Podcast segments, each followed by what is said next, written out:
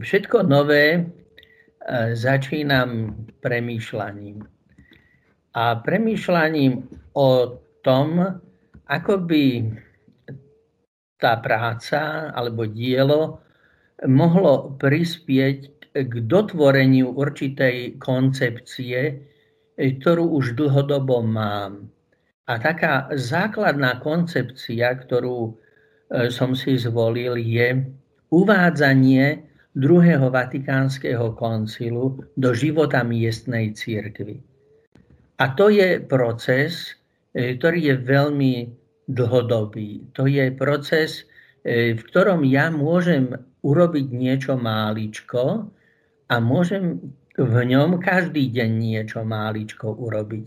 Ale pre mňa je dôležité, že mám túto víziu. Víziu, do ktorej potom vkladám aj iné nápady, ktoré časom prichádzajú. A tie nápady sú väčšie alebo menšie. Pán profesor Ladislav Čontoš sa dožíva krásneho jubila 70 rokov. Poznáme sa už viacero rokov, sme členmi tej istej komunity a počas mojho dekánskeho pôsobenia sme nielen strávili krásne voľné chvíle, ale som sa s ním aj často radieval o tom, ako správne postupovať pri riešení dôležitých skutočností, ktoré sa týkali rozvoja našej teologickej fakulty Trnavskej univerzity. Pri príprave na jeho vzácne životné jubileum sme sa rozhodli pripraviť knižku rozhovorov o ňom, o jeho živote, pretože Páter Čontož môže z nadhľadu človeka, ktorý má krásnych 70 rokov, pomenovať, popísať určité životné skutočnosti, ktoré zažil a takýmto spôsobom môže nechať krásny odkaz pre nás, ktorí sme mladší.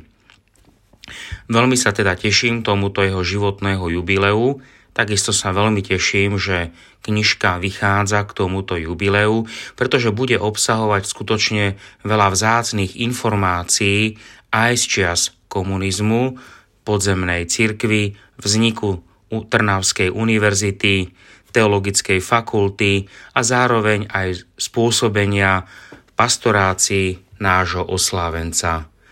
Záverom by som mu už len rád poprial veľa, veľa Božieho požehnania a síl do ďalšej práce v prospech univerzálnej aj lokálnej cirkvi. Zásadu mám, že si nestaviam príliš vysoké nereálne ciele. Mám ten veľký cieľ pomôcť tomu uvádzaniu druhého Vatikánskeho koncilu do našej cirkvi, do nášho života, ale viem, že toto presahuje mňa a to presahuje aj moju generáciu, to presahuje niekoľko generácií. Ale to mi pomáha v tom, že tú mozaiku života dokážem skladať aj z menších vecí a postupne ich potom realizujem. Profesor Ladislav Čontoš sa neunaví žiadnou otázkou. Je v tom kus akademickej poctivosti teológa, ktorý vo viere vychádza na periférie a odvážne sa stretá s problémami súčasného sveta.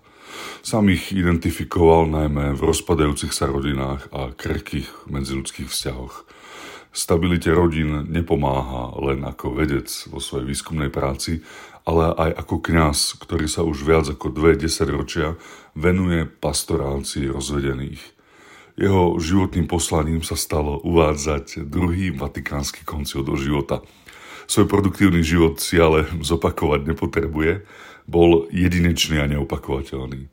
Večnosť pre profesora Čontoša znamená spočívať v Božom náručí v objati Boha, ktorý je vo svojej láske k nám neunavný. Čím si vás práve tak e, získal ten druhý Vatikánsky koncil až tak, že ste si ho osvojili za tú, za tú, za tú životnú víziu vovádzať jeho myšlenky do cirkevnej praxe? To sa stalo, mm, keď som vstúpil do spoločnosti Ježišovej e, v roku 1974 a e, vtedy som začal spoznávať ten rozdiel, ktorý bol medzi teologickým myslením pred koncilom a ktoré sa udialo na koncile. A tak e, sa mi ukázalo, že naozaj tie, tá vízia napríklad, že Sveté písmo je dušou teológie, je niečo veľmi obohacujúce. Že sa prešlo od takej špekulatívnej teológie k teológii založenej na Svetom písme a tým sa vytvoril aj kontakt, lepší kontakt s protestantskými církvami, ktoré si veľmi vážia Sveté písmo. Ale zároveň s tým e, sa rozvinulo štúdium aj kresťanskej tradície církevných otcov. A ja som mal v tých časoch, hoci to boli časy také prenasledovania, možnosť sa stretnúť s dielami významných teológov ako Karla Ránera, e, potom e, Kongára, Ratzingera, neskôršieho pápeža Benedikta XVI, Romana Guardiniho, Jozefa Jungmana, Emila Merša a ďalších, Skilebeksa, kardinála Sünensa, tých, ktorí boli určitým spôsobom protagonistami druhého Vatikánskeho koncilu a tie ich diela ma fascinovali